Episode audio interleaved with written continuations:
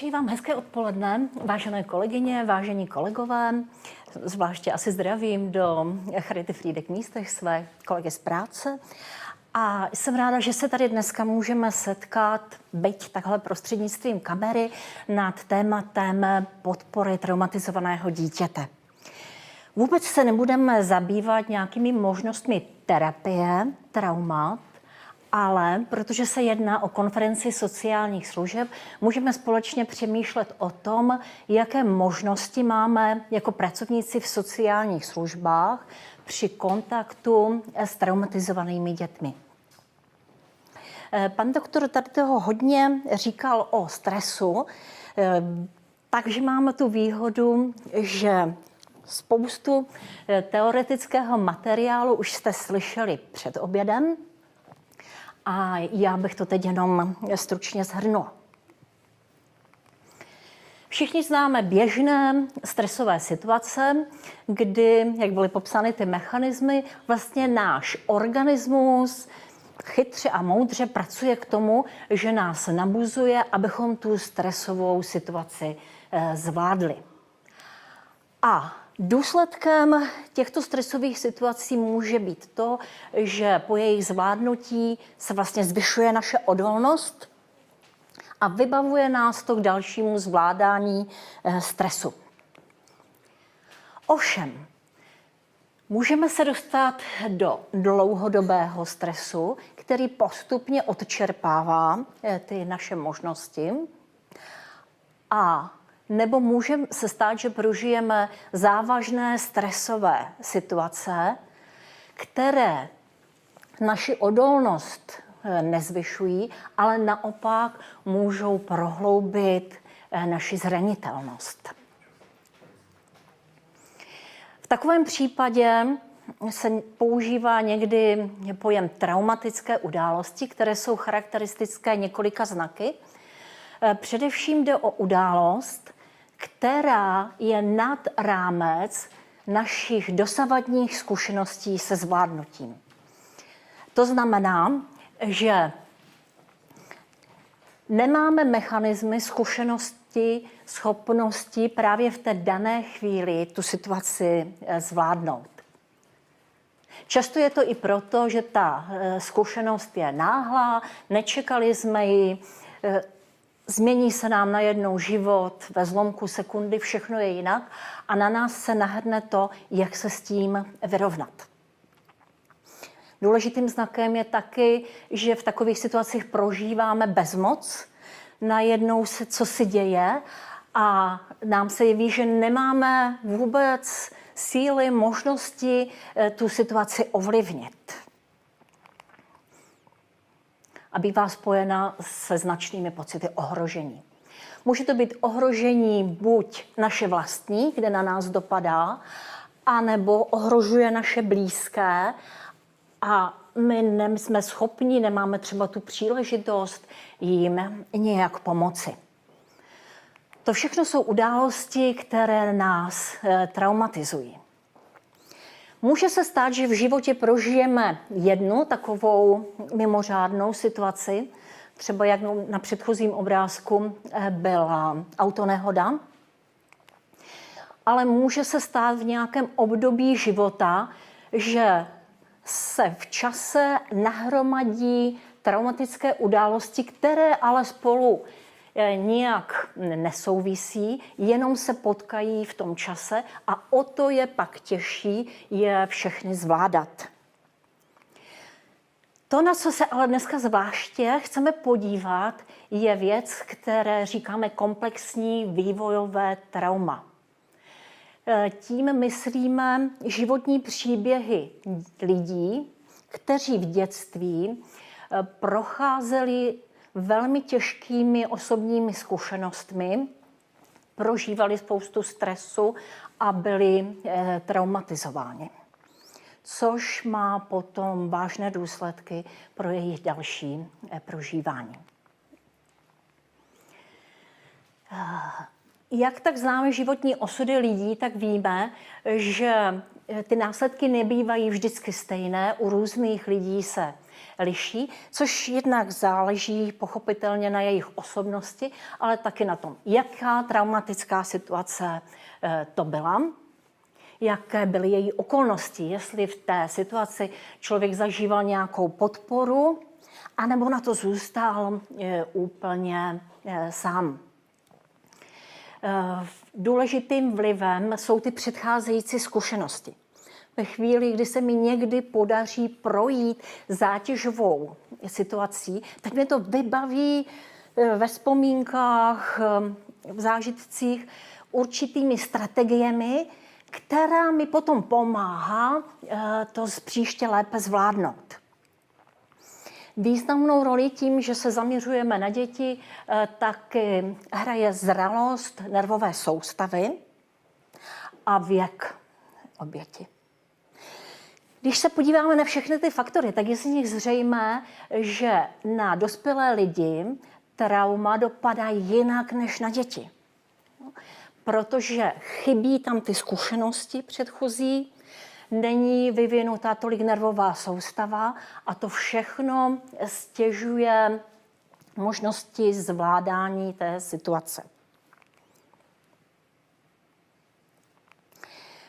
Um, je řada výzkumů, které se zabývají takovými traumatickými zážitky v dětství. Asi jeden z nejnovějších je výzkum z roku 2019.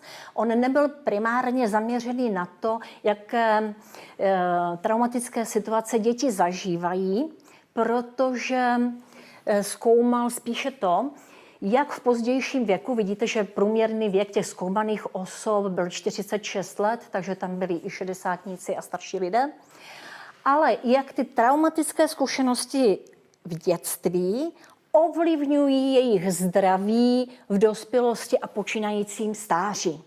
A tam byly zjištěny významné souvislosti. Zejména pokud jde o vysoký tlak, cukrovku, a astma jiné zdravotní potíže. Ale když se zabýval tím, co ti to lidé prožívali z dětství, tak eh, tam z toho vyšla tato čísla. U 24,5% lidí ehm, se objevil někdy v dětství a minulosti jednotlivý eh, traumatický zážitek, což můžeme přirovnat dejme tomu, ehm, nedávný známý mediální případ, kdy holčička ehm, musela prožít sama dvě noci ehm, v lese ztracená, což je věc, se kterou by rozhodně měl co dělat dospělý člověk. Ale pokud je to jednotlivá záležitost, je to úplně jiná situace, než u téměř stejného počtu osob, které během dětství zažívali opakovaně eh, traumata. Ta traumata můžou být nejrůznější a jako sociální pracovníci eh, si myslím, že eh, bychom společně mohli vytvořit ještě obsáhlejší seznam od doby těhotenství přes traumatické zážitky třeba z komplikovaného porodu, těžké období prvního eh, roku života, kde je celá řada okolností, eh, které na děti dopadají. A tady už jsme v oblasti více té sociální péče, sociálních služeb, protože se setkáváme ve svých službách s řadou dětí, které nějakým způsobem jsou tímto zasaženy.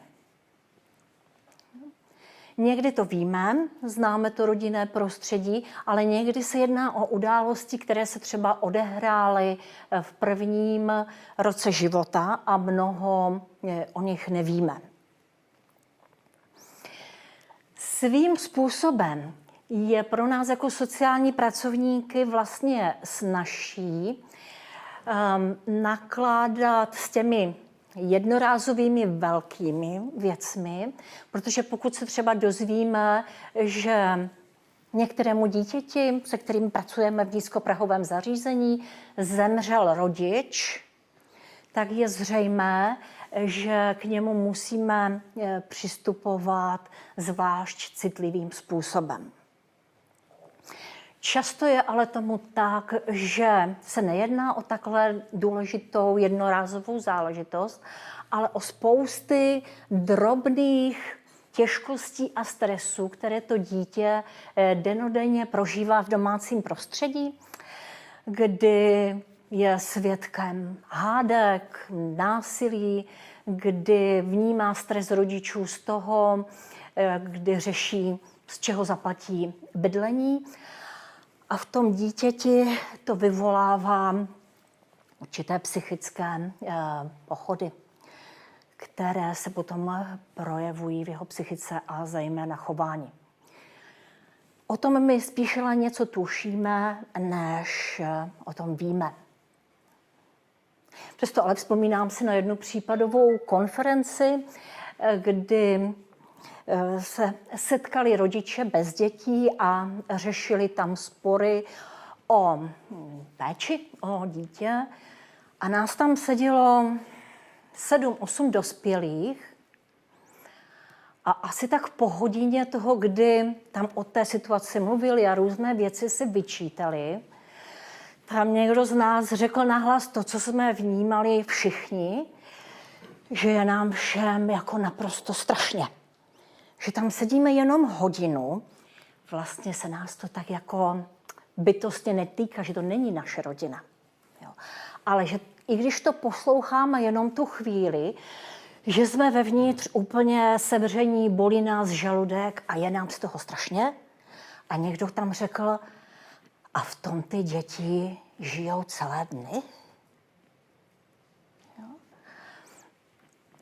Ale do toho mi často, protože do rodin není vidět, takže můžeme spíše jenom odhadovat, čemu jsou ty děti vystaveny.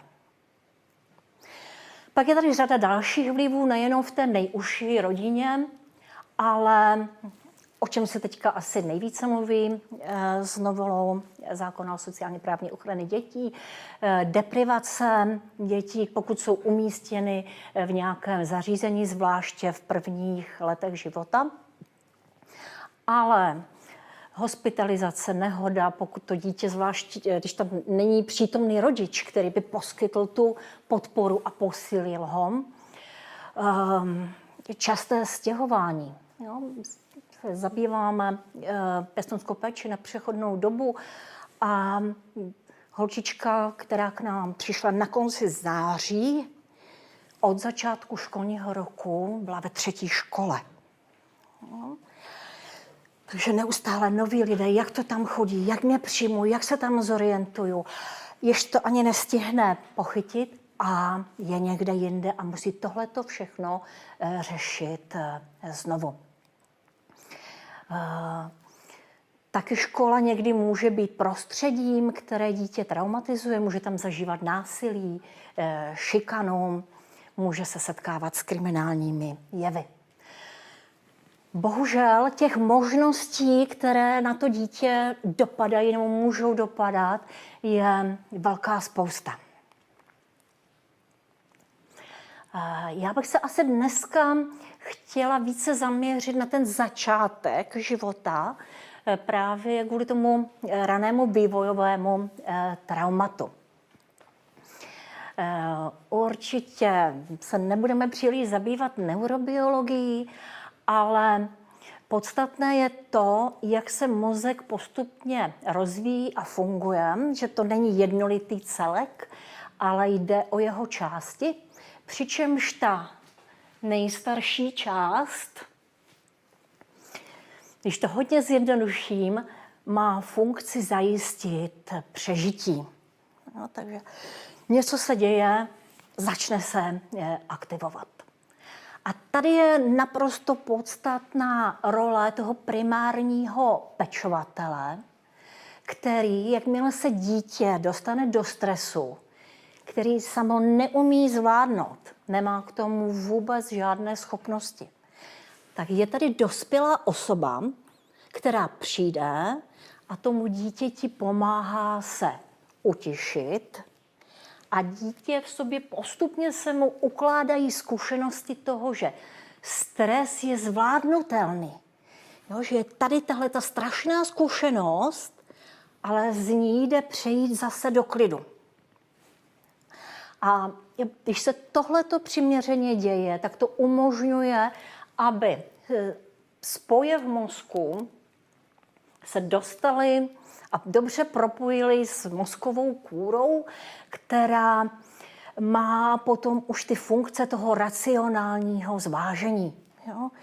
Něco na mě bafne, tělo ve mně nastartuje, ale protože už mám ty zkušenosti, že to nemusí jít o život, jo?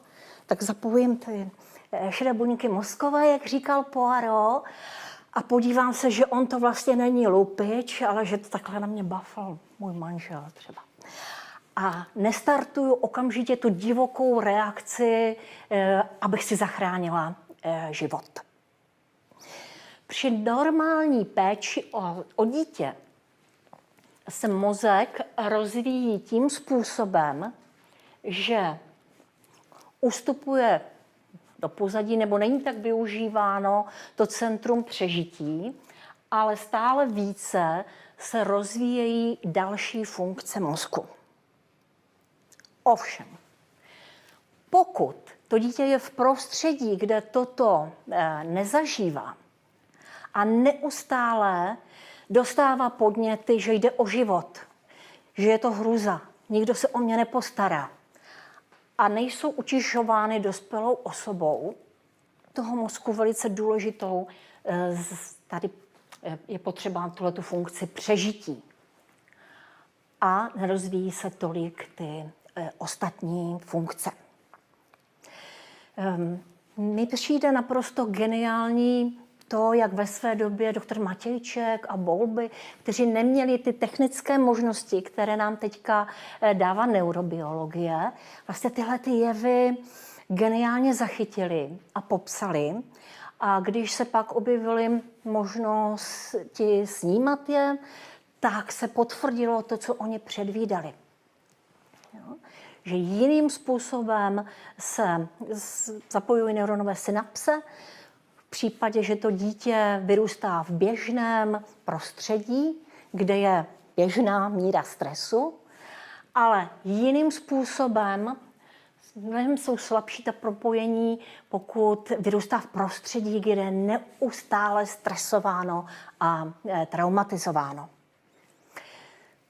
Asi z různých školení znáte tenhle ten známý snímek dvou mozků, dvou tříletých dětí, kde je i vidět, kde dítě eh, vyrůstající eh, v rumunském dětském domově i bez dostatku podnětu a péče eh, se ten mozek vyvíjí úplně jinak, má jinou strukturu a jak je narušena právě oblast mozkové kůry s vážnými důsledky pro celý další život, bohužel. Takže když to zhrnu, trauma ovlivňuje e, naši nervovou soustavu třemi jakými si způsoby. Ten mozek dítěte potom má jinou strukturu, jinak vypadá, jinak funguje a taky tam probíhají jiné neurochemické eh, děje. Kdybych to měla k něčemu přirovnat, um, aniž bych to chtěla bagatelizovat, tak si představte skvěle, dobře, moderně vybavenou kuchyni, jo, s moderními spotřebiči a někdo by po vás chtěl, abyste tam uvařili oběd pro 10 lidí. No jako fuška, jo, ale je to věc, která se dá zvládnout. Jo, napnete všechny svoje síly, pustíte se do toho a je velká naděje, že se to podaří. Ovšem situace dětí, které prošly těmi vývojovými traumaty, se podobá spíše tomu, že máme kuchyň, ve které jsou různé skříňky, stoly a spotřebiče naprosto chaoticky uspořádané. Vedle sporáku není žádná odkladná plocha, kam bychom si mohli něco položit. Do špajzu se musí chodit pro každou věc strašně daleko. Jo? To uspořádání je velmi nefunkční. A ještě ke všemu. Eh, některé z těch přístrojů fungují jinak, než mají. Využiju s výhodou, že mezi sociálními pracovníky je většina žen. Eh, všechny víme, co způsobí, když trouba připéká na jedné straně. Že je skoro nemožné tam něco hezkého upéct. Jo?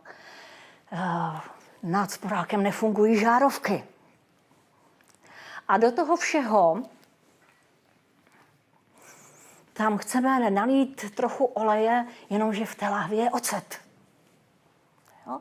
I ta, ty chemické složky v té kuchyni e, jsou jinak nastavené a popsané, než by měly být. Takže to, co v dobře uspořádané kuchyni se jeví jako náročný, ale zvládnutelný úkol, tak v téhle kuchyni, která má chybnou strukturu fungování a neurochemii, se to stává vlastně nemožné. A když si představím, že bych v téhle té kuchyni měla něco uvařit a teď se mi to tam všechno zoufale nedařilo, rozpadalo eh, pod rukama a ještě někdo přišel a řekl mi, prosím tě, ty to ještě nemáš? No kdyby se trochu snažila. Nemůžeš se aspoň někdy trochu snažit? A to je situace, do které se ty děti dostávají. Jo? Vlastně nemůžou. Není to vidět, protože nevidíme dovnitř mozku a ještě to schytávají za to, že se jim nedaří to, co se jim vlastně dařit eh, nemůže.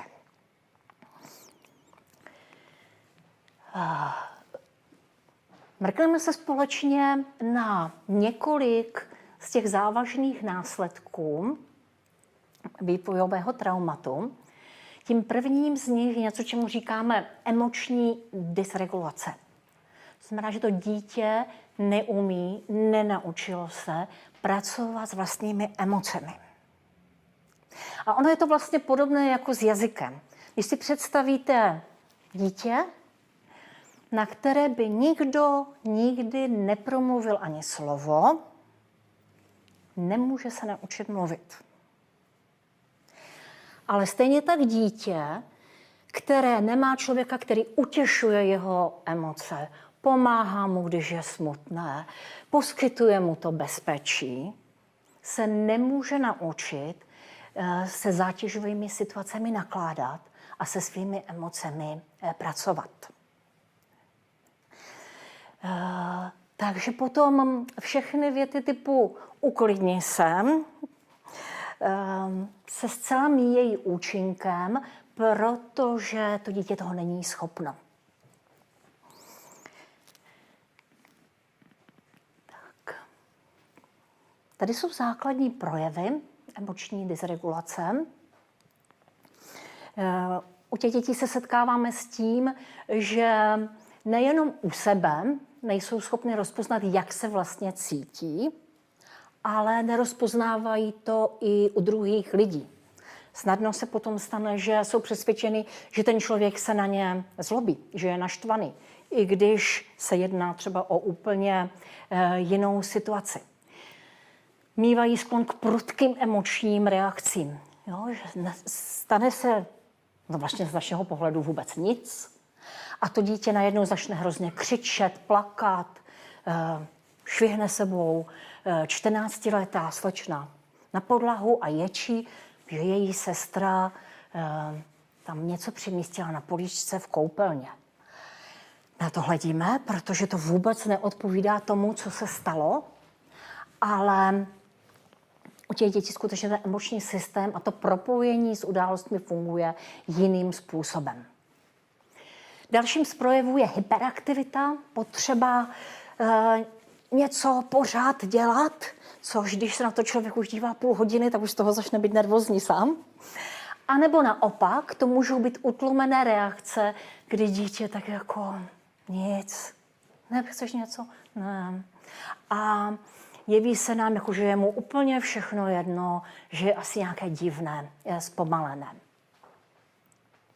A jedním z důsledků eh, tohoto traumatu taky je, že má sklon k problémovému chování, třeba eh, k sebepoškozování, k užívání návykových látek, eh, promiskuitě a řadě dalších jevů, které v logice té věci a toho, co se dělo, vlastně docela dávají smysl.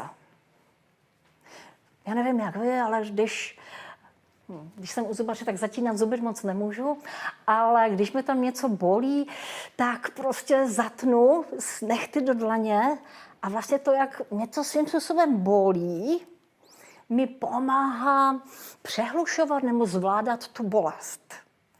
A podobně to funguje u těch dětí. Ta velká emoční bolest, která v nich probíhá, je vede k tomu, že se jí snaží přehlušit jinou e, bolestí, třeba e, řezáním. A pak to řezání samo o sobě není ten problém, ale spíše způsob, jak řešit e, jiný problém. Trauma má taky dalekosáhlé důsledky na to, jak funguje paměť. Ehm, objevují se amnézie, to znamená, že dítě si na nějaké úseky nebo události eh, vůbec eh, nepamatuje. A aby vyplnilo ty mezery, tak je nahrazuje eh, líčením, které s realitou nemá mnoho společného aby samo sebe uchránilo před uh, tou tíhou traumatu, tak často uh, to, co se stalo, vlastně popírá. To je potom velmi těžké pro sociální pracovníky a nebo i jiné odborníky, kteří třeba se snaží prokázat, co se děje, aby to dítě od toho mohli uchránit a ono jim tvrdí, že se to nestalo. Někdy si můžou být vědomy ty děti, že neříkají pravdu a snaží se někoho chránit. Eh, často nám děti říkají, já, paní sociální pracovnice se mě vždycky ptala, když byla u nás, jestli mamka pije. Ale já jsem mi to nemohla říct, protože mamka by mě potom zmátila. Ale někdy si ty děti ani nejsou vědomy, že neříkají pravdu. Jo, úplně to v sobě někde zatlačí, aby ochránili sami sebe a svou psychiku a tvrdí, že se ty děti věci nestaly. A naopak idealizují si i ty osoby, které je eh, traumatizovaly. A významnou složkou jsou taky flashbacky, to znamená výjevy, které se objevují pro nás v naprosto nečekaných situacích, kdy je něco, co tomu dítěti připomene tu těžkou věc. Naše zvláště čichová paměť je velmi silná a spojená se zážitky. Eh, do dneška při svých letech, když přijdu někde a jsou tam takové ty pogumované PVC ubrusy a já ucítím tu vůni, tak si vzpomenu na dětskou ozdravovnu v Krkonoších, kde jsem byla na pobytu a pak jsem tam dostala ještě pane Leštovice a několik týdnů jsem tam sama trčela v nemocnici. Jo. A úplně se mi to celé vrátí jenom, když ucítím tuhle tu vůni. Jo. A tyto vzpomínky se dětem e, spouštějí bez jejich nějakého přičinění, když vidí podobný pohyb, je tam podobné světlo a stín, roční doba nebo cokoliv, co připomene najednou ten hrozný prožitek. A to, to, jak se ty děti cítí v tu chvíli, je vlastně úplně stejné jako tehdy. Takže oni jsou v klidu, v bezpečí. Někde Teď se jim ale připomene ten zážitek a oni jsou úplně vyděšené, roztřepané, kdybychom jim měřili krevní tlak a e, jiné hodnoty třeba srdcových hormonů v krvi, tak vidíme, že jsou z toho úplně celé pryč.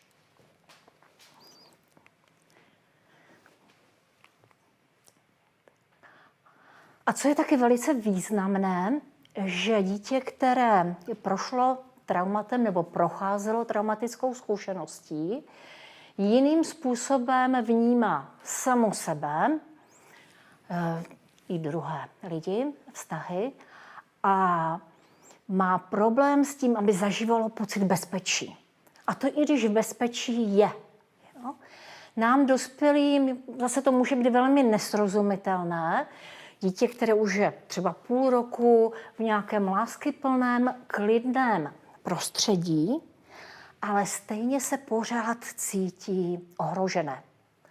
A můžeme to vnímat, že se děje, děje nějaká chyba, že je něco špatně, ale je to jenom tím, že to trvá dlouhou dobu, než se usadí ten pocit, jsem skutečně v bezpečí. To není eh, záležitost měsíců, to je záležitost spíše let. Takže bohužel, a s tím si myslím, že se hodně, nebo obracejí se na mě pracovníci v sociálních službách, co mají dělat, eh, že jsou děti, které jsou šikovné, spoustu věcí zvládají a přitom jsou pořád přesvědčené, že jsou hrozné, k ničemu nic neumí, za nic nestojí. Jo? A čím víc se je snaží chválit, tím jako kdyby oni ještě více teda e, jdou do té opozice a říkají, jako stejně ze mě nikdy nic e, nebude. E, je to ale zase něčím, co je hluboce zakořeněno a nejde jednoduše změnit tím, že dítěti pochválím eh, obrázek, eh, který eh, nakreslil. Objevují se zase takové způsoby chování na dvou polech. Buď to dítě, že je stažené do sebe, vyhýbá se, je stydlivé, anebo zase naopak velmi takové jako chová se průrazně, neuznává hranice, dere se do popředí, třeba i narušuje nějakou společnou eh, činnost. A proto děti je taky velmi obtížné vybudovat a udržet nějaké blízké eh, vztahy. Spíše spadají do toho, že jsou ehm, závislé na vztazích, že na někom strašně visí, anebo naopak se ho snaží eh, ovládat a bojovat s ním. Po tomhle všech, všem těch příznacích, které jsem opravdu vzala jenom letem světem, ale dají se eh, dohledat, blíže se na ně podívat, bych se teďka více zaměřila na to, co my vlastně jako sociální pracovníci eh, můžeme dělat. Asi ta první věc je, že když pracujeme s dětmi, abychom měli v hlavě takovou jako kontrolku, protože tyhle děti často dostávají úplně jiné nálepky. Mám tady takový převzatý obrázek, kde projevy traumatu a projevy ADHD se ve spoustě faktorů překrývají. Takže se může stát, že dítě Řekl no jo, to je jasné, ono má ADHD, ty projevy tam některé jsou a pracuje se a léčí se e, s ním jako e, s dítětem tohoto typu, tak se úplně opomene, že by to ale taky mohlo být projev traumatu a to dítě nedostane odpovídající péči, aby bylo léčeno to, co hlavně potřebuje a aby se pracovalo s tím jeho traumatem. Takže možná taková první věc skutečně, když vidíme dítě, které má problémy, tak přemýšlet i o tom, čím si v životě už prošlo, do té míry, do jaké máme možnost to zjistit, a zvažovat, jestli to všechno, co se děje, vlastně nemůže být trauma. A pak podpořit rodinu, pečovatele v tom, aby eh, to vyšetření třeba tímto směrem bylo i zacíleno. Nebo ta možnost svolat případovou konferenci nebo konferenci okolo, okolo dítěte, jako dělá naše rovnováha, a přemýšlet, co je vlastně nejlepší typ péče pro to dítě, pokud má e, trauma. A samozřejmě to asi více pro eh, kolegy ze sociálně právní ochrany dětí, ale i s těmi, kteří se potkávají a vidí, že to dítě je v prostředí, které ho ohrožuje a stále v něm je. No. Pak teda eh, zvažovat, jak zasáhnout. Často, když mluvím s lidmi, tak říkají mi, kde se něco děje. Říkám, to by bylo asi potřeba řešit. A oni mi řeknou, a tak přece nebudu práskat. Jo? Jenomže když na druhou stranu ke mně přicházejí lidé, kterým je 40 a kteří byli v dětství strašně týrení a oni mi říkají, celý barák to věděl. Všichni to věděli, jak nás taťka strašně mládí. Viděli, jak jsme zakrváceni. Nikdo nic neudělal. Takže to jsou hodně důležité věci a je v tom důležitá asi naše osobní odvaha a využití možností, které máme, abychom nenechávali ty děti v tom žít další měsíc, půl rok, rok. Protože čím déle to trvá, tím ty škody jsou závažnější.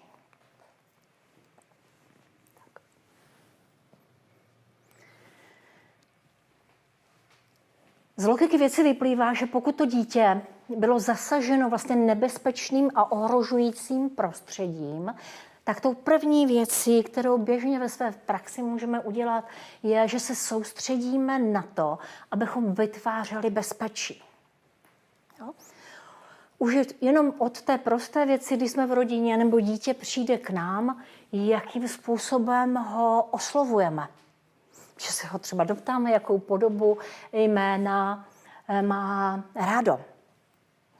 A někdy taky um, můžeme být první lidé, kteří ho hezky uh, oslovují. potkala jsem se se čtyřletou holčičkou, které, kterou doma oslovovali pouze dvěma způsoby a to bylo pažravče nebo blbečku. A v tom ona teda žila a nesetkávala se s tím, že by jí někdo říkal hezky. Takže to, co nám může přijít jako úplná samozřejmost, tak v té sociální práci může být velmi důležitá věc. Tím, že ty děti jsou neustále nastaveny na to, že přijde nějaké nebezpečí, je pro ně důležité, aby situace byly předvydatelné, aby byly pravidelné. Takže pokud je to jenom možné, Eh, při kontaktu s nimi, sociálně, třeba v nízkoprazích, nastavovat ten program tak, aby dopředu věděli, s čím můžou počítat, co přijde, jak to asi bude probíhat, co se stane, když. A nebyli tím eh, zaskočené. Velkým tématem je fyzický kontakt, kde je potřeba opatrnost, a to i v případě, že to dítě jakoby samo se ho e, dožaduje. E, je třeba přemýšlet o tom způsobem, který by byl pro dítě bezpečný. Předpokládám, že každý z vás, kdyby mě nějak viděl a chtěl mě oslovit a já jsem ho neslyšela, potřeboval jsem mě nějak dotknout, tak asi tím prvním místem, kde že mi poklepe na rameno. Jo, to považujeme za bezpečné místo, kde je potřeba s tím kontaktem s dětmi e, začínat. Respektovat jejich osobní prostor a v těch službách jim i vytvářet nebo ve třídě, ve školách nějaké místo, kde se můžou cítit bezpečně, zvláště ve chvíli, kdy jsou zavaleny negativními pocity. To je ovšem potřeba udělat dopředu, ne aby to bylo, co řádíš, seber se a běž, jo? Ale aby všechny děti byly předem seznámeny s tím, že každý z nás někdy potřebuje být chvíli sám, každý z nás se někdy potřebuje uklidnit a na to tady máme tenhle ten prostor, kde si můžeme zalézt a který může být třeba vybavený i různými pomůckami, které pomáhají uvolnit to napětí. To potřebujeme my dospělí, Jako nevím, jestli někdo z vás někdy neluskal takovou tu bublinkovou folii, jak krásně uklidňující. Jo? Takže když tam jsou potom v košíku předměty, které děti můžou využít, aby sami sebe zase dostali do eh, lepšího stavu, je to velmi užitečné.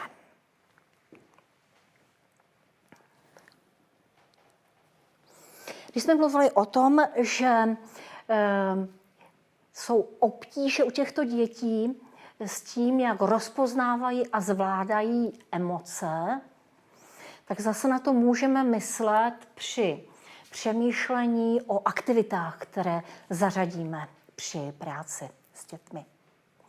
Tím úplně prvním krokem je, aby dítě si emoce uvědomovalo a aby jim rozumělo. Jako nedá se začít tím, že po něm chceme, aby ty emoce zvládalo, dokud ono je nechápe. Vlastně vůbec neví, co po něm chceme. Jo? Takže to je první důležitý krok, kterému je potřeba věnovat uh, spoustu času. A tam můžeme dělat to, co to dítě vlastně mělo zažívat v raném dětství. Jo? Drčivá většina lidí, uh, když se nakloní nad kočárek, tak začnou to dítě určitým specifickým způsobem mluvit. Dítě, pokud už má odpovídající počet týdnů, tak se na člověka usměje a úplně všichni dospělí, jak to vidí, tak se usmějou taky. Jo? A to je začátek toho, jak dítě chápe emoce, že má někoho, na kom se ty jeho emoce zrcadlí a ono je vidí. A to je věc, kterou je potřeba těm dětem doplnit. Jo? Takže když se něco děje, a, a to dítě, já nevím, ztratí hračku nebo se mu rozbije a teď tam brečí, tak často ta největší pomoc spočívá v tom, že mu řekneme, ty jsi asi smutný, že se to rozbilo, že? Je tam ta velká věc, že to dítě více rozumí tomu, co se děje, že je smutné. A pak ta neuvěřitelná věc, že tady vedle mě je člověk, který chápe, jak mi je. A asi to znáte ze života, ze svých těžkých chvílích. Něco prožíváme, nejeme si s tím rady, přijdeme za někým a ten nám řekne, prosím tě, no tak udělej tohle, tohle, tohle. Uh. Jo, naše zoufalství se obvykle ještě prohloubí. Jo. Když přijdeme za někým, kdy mu vylíčíme svou situaci, a ten řekne teda, to se vůbec nedivím, že jsi z toho celá vpatná. To bych asi na tvém místě byla taky. No vlastně pořád nevíme třeba, co s tím. Ale ten úlevný pocit, že jsme normální, že to je dobře, že to takhle prožíváme a že máme člověka, který je v tom s námi a chápe nás, je často tím, co nejvíce potřebujeme.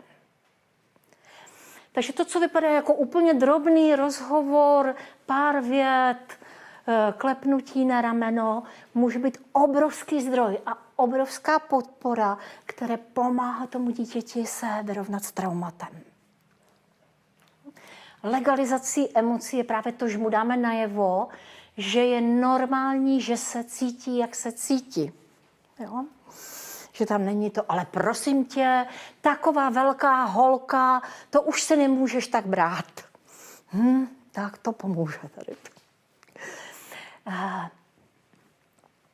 Důležitým prvkem taky je, aby samotný pracovník byl transparentní ve smyslu, že dítě informuje o tom, co se probíhá, co probíhá a co on sám prožívá. Jo?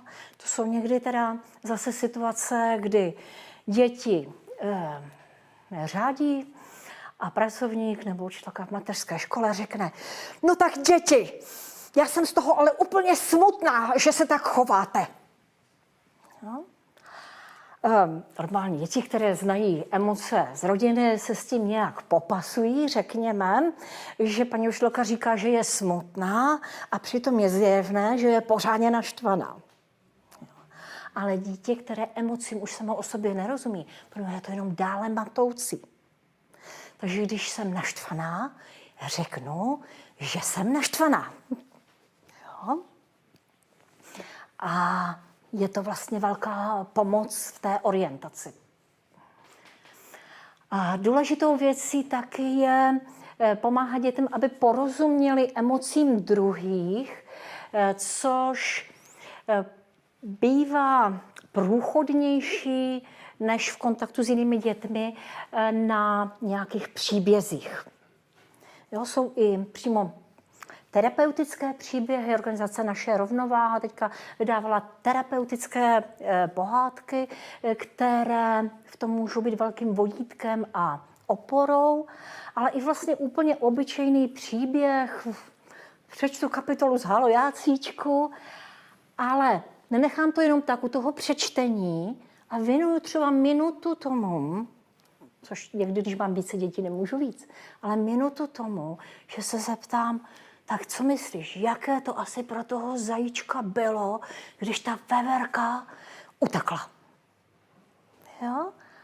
A uvádím ho pomalu do toho rozumět tomu, co se mezi zvířátky, potažmo lidmi, eh, vlastně eh, děje. Tak. A teprve potom, eh, v situaci, kdy to dítě už je zralejší, dokáže lépe svým emocím rozumět, můžeme přemýšlet o tom, jaké vytvářet strategie a učit ho, jak to mám udělat, když se strašně naštvu. Co mi může pomoci? A hledat ty způsoby, jak s tím může nakládat. Ale nutný je především nejprve eh, ten první krok. Další možností, kterou v sociálních službách máme, je rozvoj tělesného prožívání, protože traumatizované děti, aby vůbec přežili třeba tu zkušenost opakovaného bytí, tak se od té svojí tělesné složky odpojují. Jo? Znecitivují se, řekněme, vůči ní, nebo hledají jiné způsoby, jak to zvládnout. Takže tam tou pomocí je um, přemýšlet o různých hrách a aktivitách, které pomáhají vnímání vlastního těla. Jo, to fakt nemusí být vůbec velké věci. Ale zase je tam důležitá ta soustředěná pozornost pracovníka, který teda dá dětem plastelinu, ze které můžou něco tvořit. Jo?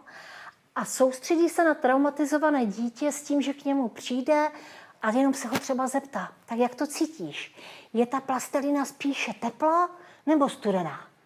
Jo? A zasoustředí ho na to, aby to e, vnímalo.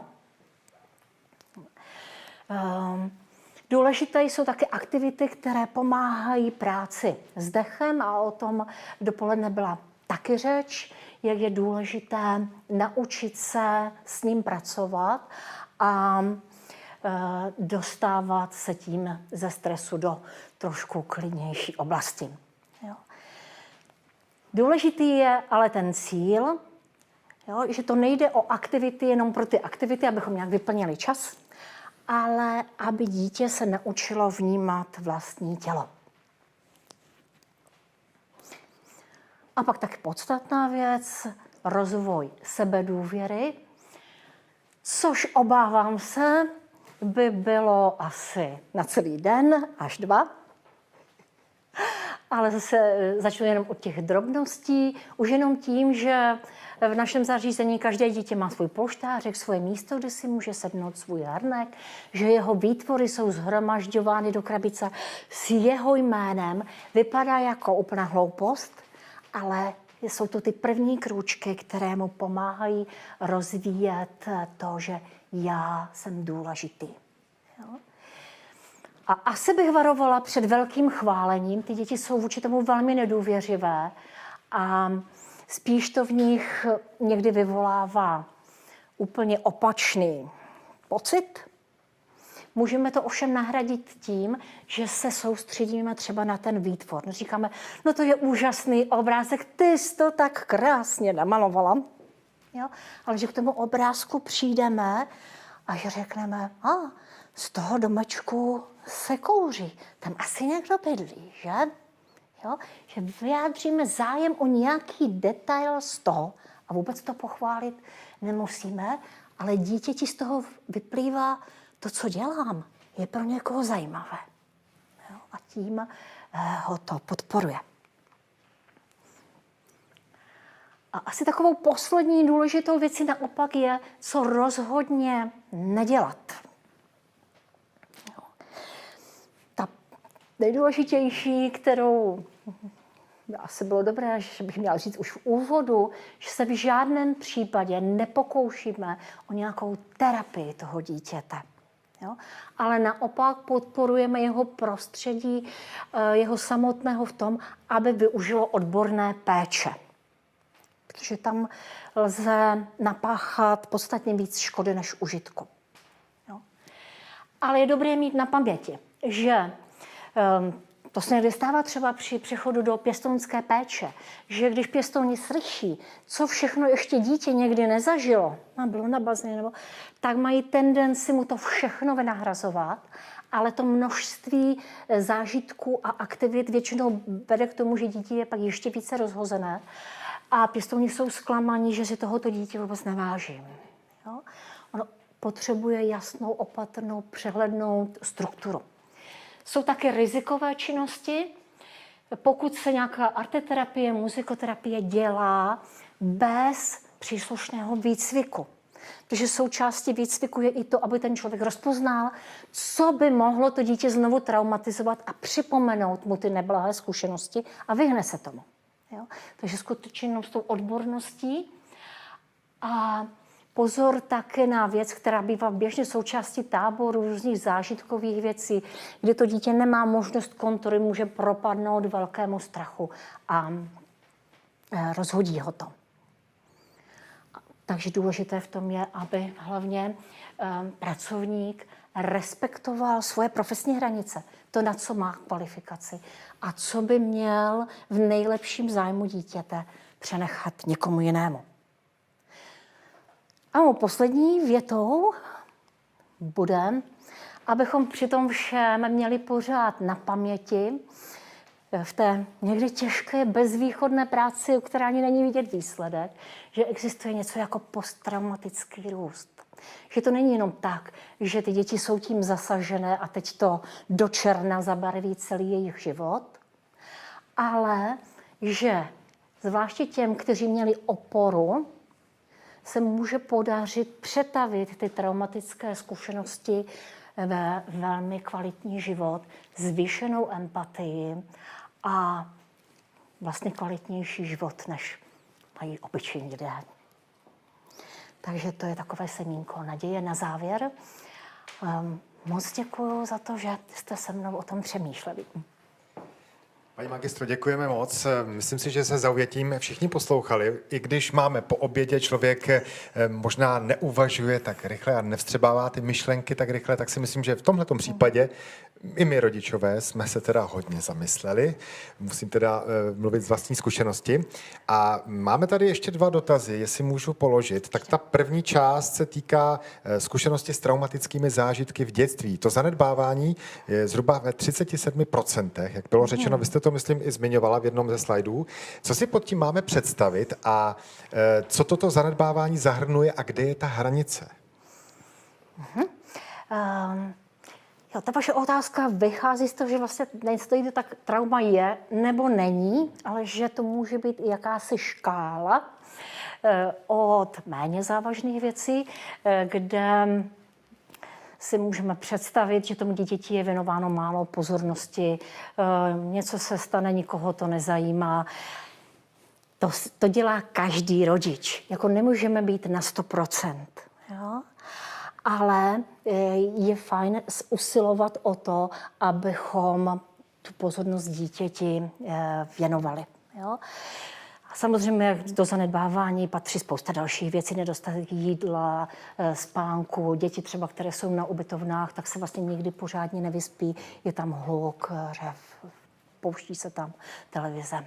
Takže i v oblasti tělesné, i psychické je to celá spousta věcí. Děkujeme za odpověď. A ještě jeden dotaz. Tady je konkrétně, jak dosáhnout řádu a pravidel bez velké direktivy. Eh, to znamená, když dítě veškerá pravidla například odmítá. Mm-hmm. tam mi přijde důležitá věc, nepouštět se s ním do boje. A asi to, že ten řád a pravidla je věc především pro toho rodiče. Jo? Aby on nastavil um, pravidelný denní režim, kdy se ví zhruba, kdy se tak stává, co bude následovat a celé to potom plyne snadněji, když to dítě už to jako ráno vstane, než ty oči otevře, tak se dopotácí do té koupelny, protože už se na to zvyklo, že a tak. Ja? A e, sám je teda dodržuje a pro dítě to je přehledné. A pak je asi důležité, pokud ten řád chceme zavést, um, si v rodině nebo mezi manželi promyslet, co jsou ty důležité věci, na ty se zaměřit a postupně na nich pracovat a nevyčerpávat se na maličkostech. Jo? Než dám dítěti příkaz, tak je fajn, když mi proběhne hlavou myšlenka, jestli mám energii a sílu vymáhat jeho naplnění. A pokud nemám, tak je lepší ten příkaz neříkat. To je hezká tečka, bych řekl. A možná zase se teď vidíme v těch věcech, která, které děláváme. Paní magistro, my děkujeme za vaši prezentaci, která tady proběhla v rámci online konference a budeme se těšit někdy příště. Já děkuji za pozvání. Tak